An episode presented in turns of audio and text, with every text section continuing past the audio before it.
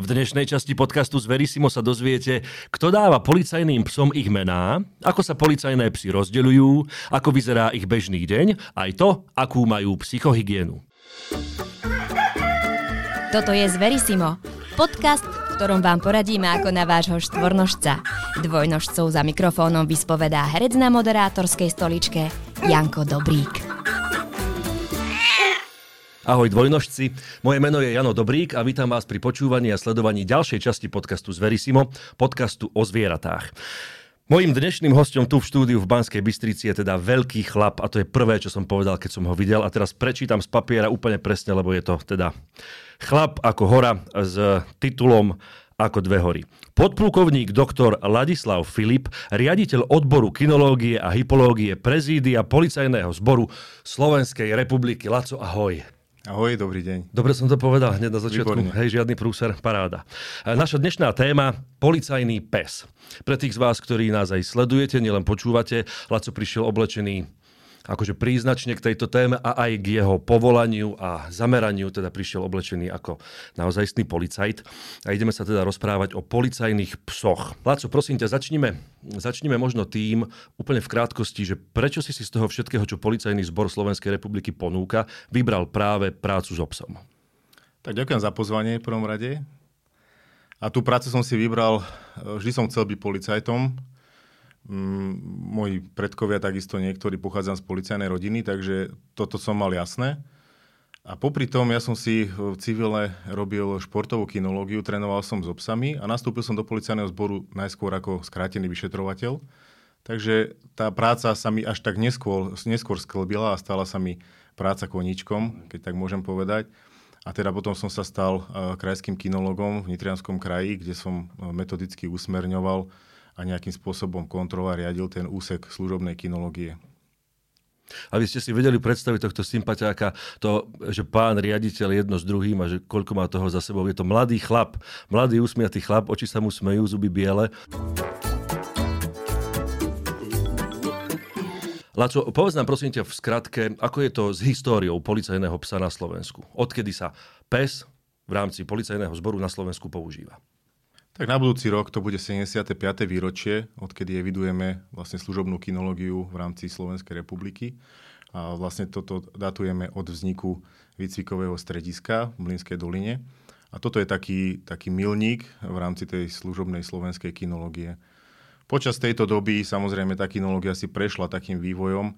Musí reagovať na vzniknuté okolnosti, ktoré, ktorí tí páchatelia počas tejto doby uh, alebo ten, ten modus operandi, akým, akým páchali tie trestné mm-hmm. činy. E, Samozrejme v tej dobe títo psíkovia slúžili hlavne na nejaké obranné práce, to znamená na, na ochranu toho, toho psovoda a ochranu policajtov a v neposlednej miere boli veľmi využívané na pachové práce, pretože v tej dobe naozaj tie trestné činy boli väčšinou páchané e, občanmi tak, že vtedy neboli dopravné prostriedky a, a jednoducho pre tých psíkov práve tento ich čuchový aparát bol bol, e, veľmi im to bolo prirodzené a práve toto sa využívalo v rámci tejto polica, policajnej práce. Samozrejme, v tomto vývoji uh, už v dnešnej dobe je to naozaj uh, trošku iné, takže tá, tá služobná kinológia sa priebehu tejto doby musela naozaj prispôsobovať a v dnešnej dobe naozaj máme už trošku problémy s tým, že väčšina tých trestných činov je páchaných na motorových vozidlách alebo nejakých iných dopravných prostriedkoch, ale zase na to sme reflektovali aj my a samozrejme dokážeme e, v rámci e, od toho, od toho miesta udalosti, pokedy ten páchateľ uniká, vieme psíka použiť na rôzne iné pachové práce, nielen na to vyhľadanie tej stopy. Dobre, dobre, nehovor aké, aj keď pochybujem, že poslucháči z si ma sa chystajú vylúpiť banku, ale pre istotu nechajme si nejaké tajomstvo. Chcem sa ale spýtať, že v súčasnosti teda na budúci rok je to 75 rokov. Keby si to porovnal ten súčasný súčasný stav kinológie na Slovensku, možno s okolitými krajinami, alebo možno aj celkovo s Európou, že držíme krok s tou vyspelou časťou Európy, alebo stále tak nejak krivkáme a doťahujeme nejaké trendy možno zo západu? Určite držíme krok eh, jednak aj v samotnej tej športovej kinológii, pretože viackrát eh, za posledné obdobie sme majstri sveta práve tej športovej kinológii. A toto sa premieta samozrejme do služobnej kinológie, pretože títo policajti vo veľa prípadoch čerpajú aj, aj z tej športovej kinológie. a snažia sa e, nové metódy, nové postupy aplikovať vlastne do tohto súčasného výcviku, čo, o čom svedčia samozrejme aj tie výsledky e, v rámci týchto okolitých krajín. To znamená, že pokiaľ sa organizujú nejaké preteky e, v rámci týchto našich okolitých štátov, tak naši pretekári, naši policajti vždy veľmi dobre obstoja. Mali sme možnosť, nedávno sme organizovali taký medzinárodný workshop zameraný na vyhľadávanie zbraní a výbušnín kde sme mali 13 krajín a tu sme naozaj si mohli pozrieť, e, ako sme na tom, e, aké metódy používame, postupy a či teda sme nejako pozadu alebo nie, ale mhm. môžem konštatovať, že, že ten smer, ktorým sme nabrali, tak je fajn aby sme si možno ja aj poslucháči vedeli trošičku predstaviť, keď hovoríš o športovej kinológii, môžeme si to predstaviť tak, že je to nasimulovaná nejaká situácia, ktorá je potom viac alebo menej bežná policajná prax? Tuto treba absolútne rozdeliť tú športovú mm-hmm. kinológiu a služobnú kinológiu, pretože tá športová kinológia sa vždycky odohráva na nejakom buď to trávnatom, zelenom, krásnom ihrisku, kde sú vždy rovnaké dve mm-hmm. futbalové bránky, namalované čiary. A tá služobná kinológia je uh, úplne rozdielna, pretože tí psíkovia vždy chodia na miesto činu, kde nikdy neboli. To znamená, že musíme aj v rámci toho našeho výberu týchto psov E, práve brať na toto ohľad, že títo psi musia byť sebavedomí, suverénni, nemôže ich nič vyrušiť, e, musia byť zvyknutí na, na priestory, na ľudí, na podlahy, na výšky, na hĺbky, pretože každé to miesto pre nich je nové a kebyže sa tam majú sústrediť len na to, kde sa nachádzajú, tak nedokážu pracovať. Kto určí a kedy, že práve toto štenia je vhodný kandidát na to, aby bol súčasťou policajného zboru? Tak samotné to šteniatko my ešte nevieme jednoznačne určiť, či je alebo nie je pre nás vhodné. E, náš systém fungovania e, v rámci policajného zboru je asi taký, že pokiaľ máme viacej samozrejme spôsobov nadobúdania služobných psov, jedným z nich je aj z vlastného chovu, to znamená, že máme vlastnú chovateľskú stanicu Polícia Slovakia. A tieto šteniatka vo veku približne dvoch mesiacov sa odozdávajú na tieto útvary, na jednotlivé krajské rejiteľstva alebo útvary ministerstva vnútra a tento psovod e, dostane pridelené toto šteniatko a od tejto doby začína tento výcvik. My v tejto dobe ešte samozrejme v tomto veku nevieme, či tento uh, psík je pre nás hodný, pretože tam vstupuje strašne veľa faktorov, mm-hmm. ako som ti pred chvíľou povedal. Mm-hmm. Ten pes sa naozaj musí správať suverene, sebavedomo. Uh, okrem samozrejme iných vecí musí mať 100% zdravotný stav. A v priebehu toho jeho vývoja, uh, ako cvičí, ako rastie, uh, my už potom postupne vieme zhodnotiť, ako sa nám ten psík javí. Či bude pre nás vhodný, alebo je potenciálny pre nás, alebo nie. No a čo v prípade, ak náhodou nie? Alebo teda stáva sa, že aj nie, to si povedal ty. Čo, čo v takom prípade? Samozrejme sa to stáva, pretože e, naozaj sme, potrebujeme mať kvalitné zvieratá, pretože e, tu sa jedná aj o to, že na tej, v tej športovej kinológii, keď vám niečo nespraví, tak maximálne dostanete body, ale pokiaľ sa to stane policajtovi o výkone služby, tak ho to môže stať e, minimálne zdravie, ale nedaj Bože teda aj život. Takže Eh, pre nás je veľmi dôležité, aby, aby títo psíkovia splňali tieto kritéria a v prípade, že nesplňajú, tak ich budeme musieť, eh, alebo tie, ich vyraďujeme zo stavu. Ale v podstate to vyradenie funguje asi takým spôsobom, že eh, väčšinou si ich berú psíko, psovodi, ktorí ich mali pridelené, alebo sa aj normálne ponúkajú mm-hmm. v ponukovom konaní. Mm-hmm. A povedzme teda, že ten psík um, urobí tie skúšky, prejde tým výcvikom, dostáva, teraz vymýšľam nejaký certifikát alebo potvrdenie o tom, že to zvládol a že môže byť plnohodnotným policajným psom. Je to tak? Áno, je to správne, presne si to dobre pomenoval. E, každý ten náš psík musí byť certifikovaný a tá spodná hranica veku, kedy e, ide na to prvé odborné preskúšanie pre tú komisiu je vo veku 18 mesiacov. Čiže skôr mm-hmm. ani nemôže ísť. Čiže ten rok aj pol je pre nás tá spodná hranica, kedy my vieme, určiť, či ten psík je vhodný alebo nie je vhodný do výkonu služby. Uh-huh. A deje sa potom aj niečo také um, ako, ako preskúšavanie v nejakých intervaloch ročne, dvojročne, päťročne? Áno, samozrejme, my potrebujeme počas eh, celého života toho psíka eh, vedieť, že ten pes je naozaj spôsobilý vykonávať uh-huh. túto svoju prácu, uh-huh. takisto ako u ľudí, takisto je to aj u psov. A tých psíkov všestranných uh, certifikujeme každé dva roky. Eh, psíkov, eh, ktorí sú zameraní na vyhľadávanie tých špecifických pachov, či sú to drogy, výbušniny, zbranie alebo mŕtvoly, každý rok aj pol a špecifikum majú psíkovia, výbušinári, ktorí sú na letiskách, tak tých certifikujeme každý rok. Fú, takže toto, teraz si uh, zároveň pomenoval akoby aj tri základné rozdelenia tej špecifikácie policajného psa. Je to tak? Áno, môžeme to rozdeliť vlastne tú našu služobnú kinológiu na také tri, tri časti. Uh, v zásade hovorím dve, ale prikláňam sa k tým trom, pretože to jedno si zaslúži samostatnú pozornosť.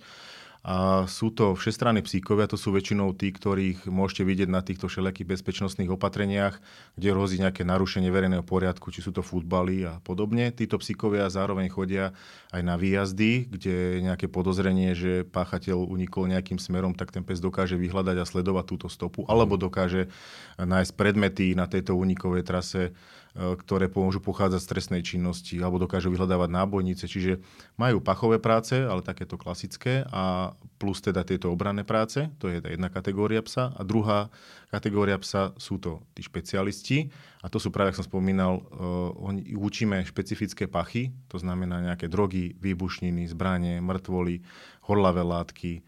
Takže my dokážeme v zásade toho psíka naučiť akýkoľvek pach, ale samozrejme pre nás je veľmi dôležité, aby to boli pachy, ktoré nám pomôžu v našej práci. Rozumiem, jasné. A tým tretím ešte, aby som doplnil, tak e, je v podstate tá metóda pachovej identifikácie.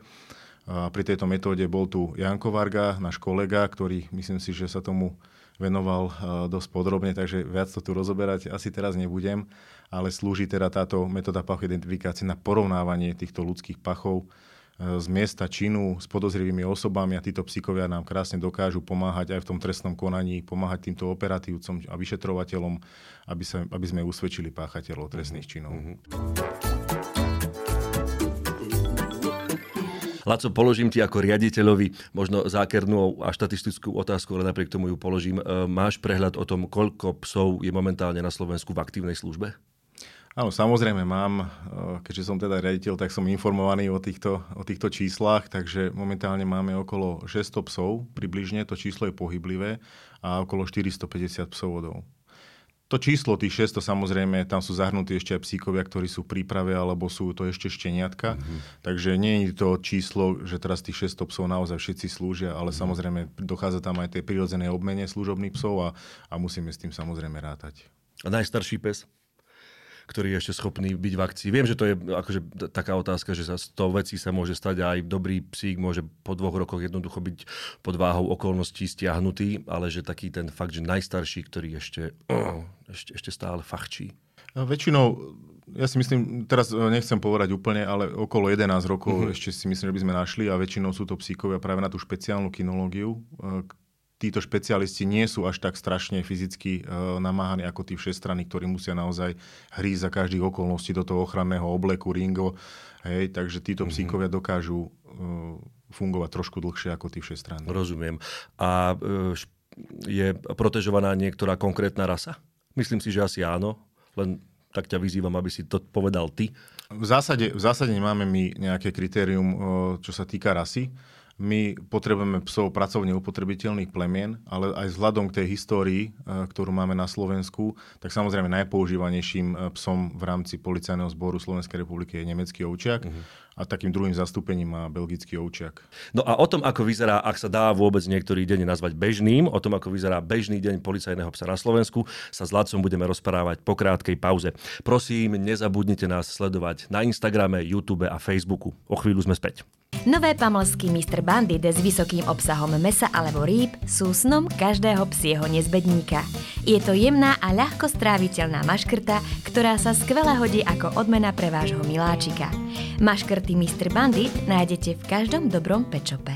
Vítajte späť. Po krátkej pauze sme opäť tu v štúdiu v Banskej Bystrici, kde sa rozprávam s podplukovníkom Lacom Filipom o policajných psoch.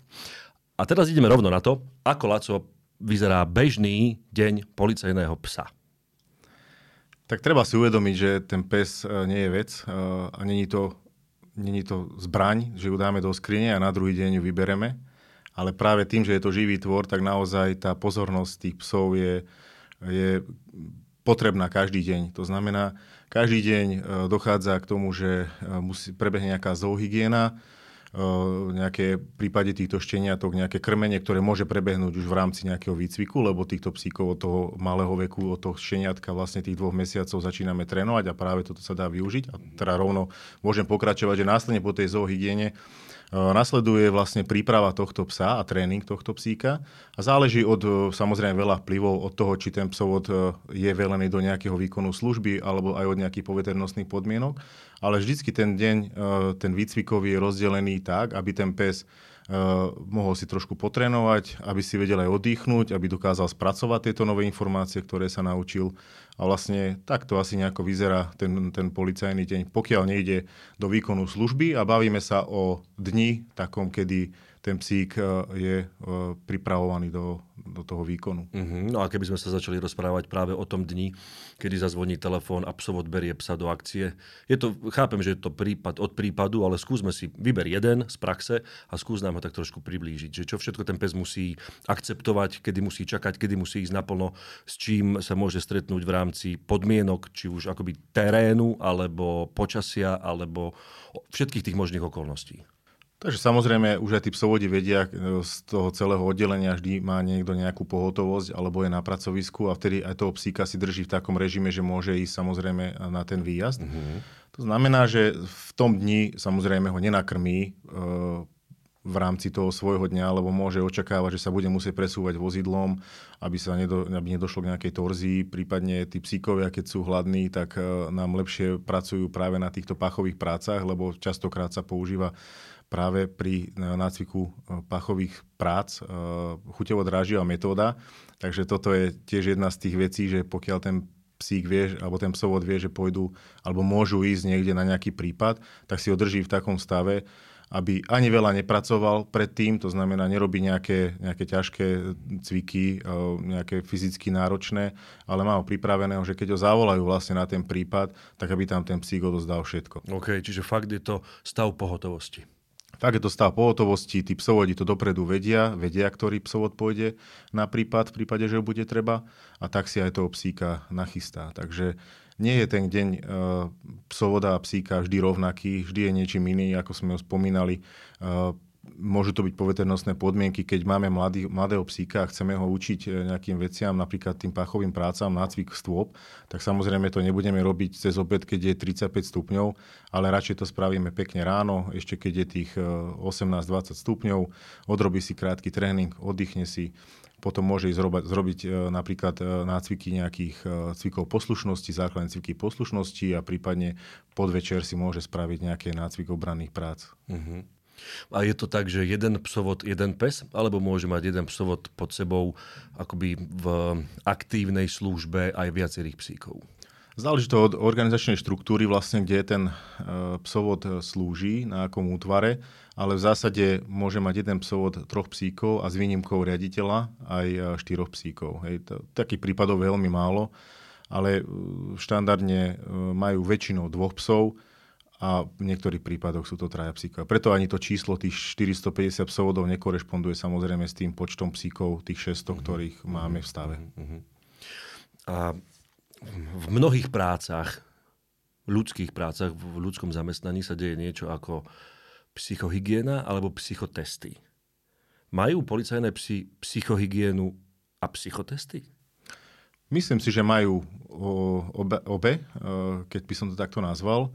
Psychohygiena je práve to, že keď toho psíka zaťažíme v rámci toho tréningu, následne potrebuje trošku aj uh, toho uvoľnenia, to znamená tie prechádzky, to venčenie, len tak pohádzať mu loptičku a tak, čiže toto je na taký ventil pre toho psíka. A samozrejme tie psychotesty sú takisto veľmi dôležité, nevoláme ich psychotesty, ale je to vlastne preverenie povahy vlastne toho psíka a našich psíkov, ktoré pochádzajú z našej chovateľskej stanice, mi e, odídu vo veku dvoch e, mesiacov a potom sa ku nám vracajú na takéto preskúšanie tejto povahy a zdravia. A môže to byť buď vo veku nejakých 8 mesiacov alebo 12, záleží ako mu v tom roku, ale keď my organizujeme toto inštruktážne metodické zamestnanie, ako mu padá vek. A my toho psíka teda vidíme ďalší krát a tuto my si spravíme už nejaký súbor testov, kde preskúmame a preskúšame túto povahu psíka. Spravíme rengény psíkovi, aby sme vedeli, ako je na tom zdravotne. A toto je pre nás veľmi dôležitá informácia, nielen v tej priamej súvislosti s tým výkonom služby, ale potom aj spätne do toho chovu, pretože uh, my si analizujeme vlastne ten chov, čo sme odchovali, čo s čím sme párili a teda aké jedince nám vychádzajú po mhm. zdravotnej stránke a po povahovej stránke. E, ospravedlňujem sa aj poslucháčom, aj tebe, ak sa teraz opýtam úplnú capinu, ale existuje niečo ako um, ohodnotenie nejakým plaketou alebo medailou alebo niečím toho policajného psa?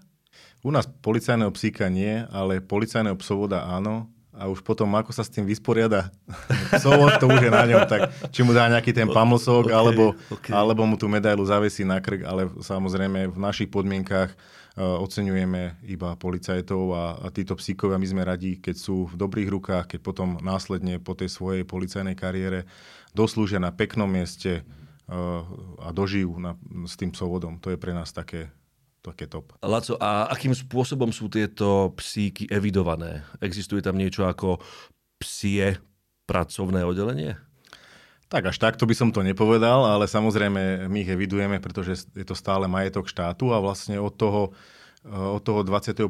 dňa eh, života toho šteniatka sa stáva služobným, nadobúda ten inštitút toho služobného psa a my ho zaraďujeme do našeho interného systému a samozrejme je tam evidovaný celý ten svoj život policajný až do tej doby, kým nedochádza k vyradeniu tohto psa. Uh-huh. No a nie, že by som akože chcel vyzvedať nejaké pikošky a vtipné príbehy z natáčania, ale pochvál sa nejakými úspechmi, že mm, nejaký prípad, ktorý teda ktorého úspech stál práve na policajnom psovi? Tak tých prípadov je naozaj veľa. Ja by som ich asi aj nejako nekonkretizoval, ale naozaj máme e, úspechy, či už je to pri nejakých oblazávažných trestných činoch, pri vraždách, e, pri nejakých lúpežných prepadnutiach, alebo aj pri tých bežných krádežiach, takže naozaj títo psíkovia dokážu byť e, veľmi nápomocní. Stále do toho samozrejme vstupuje veľmi veľa faktorov, aby tí psi boli na tom mieste činu úspešní, ale stále nás žiadajú o, pomoc, e, pretože my sme veľa prípadov ako servisný útvar, to znamená, žiadajú nás, e, chcú nás na miestach činu, e, sme nápomocní, či už policajtom a samozrejme tým pádom aj občanom. Uh-huh. No a na začiatku rozhovoru si povedal, že na budúci rok je to 75. výročie tejto policajnej kinológie. Chystáte niečo zvláštne, nejakú, opäť oprav ak poviem úplnú blbosť, ale niečo ako prehliadku tej tej parády, ktorú dokážete tam s policajnými psami urobiť? Na budúci rok asi, asi nie, pretože uh, máme toho roku 30. výročie založenia chovu služobných psov na Slovensku a pri tejto príležitosti uh, odbor kinológia a hypológie prezidia policajného zboru organizuje oslavy pri tejto príležitosti, takže uh, tie oslavy by sme si spravili my tento rok. Budeme to mať v oktobri, koncom oktobra a uh, myslím si, že čo sa týka tohto okrúhleho nejakého výročia, tak to asi necháme asi až na to 80. Okay. výročie. Keďže tento formát má svoje nejaké časové limity, o chvíľočku to už poženiem ku koncu, ale ešte predsa len ma zaujíma taká vec, že kto týmto psíkom dáva mená? Takže vzhľadom tomu, že e, náš chov je registrovaný chov e, e, nemeckých ovčiakov, takže riadíme sa pravidlami vlastne nejakými chovateľskými a v rámci toho tá chovateľská stanica ide podľa ABCD. To znamená, že keď sa narodí teda nejaký vrch, napríklad F, tak všetky tieto šteniatka sú, majú mená začínajúce písmenom F. Mm-hmm.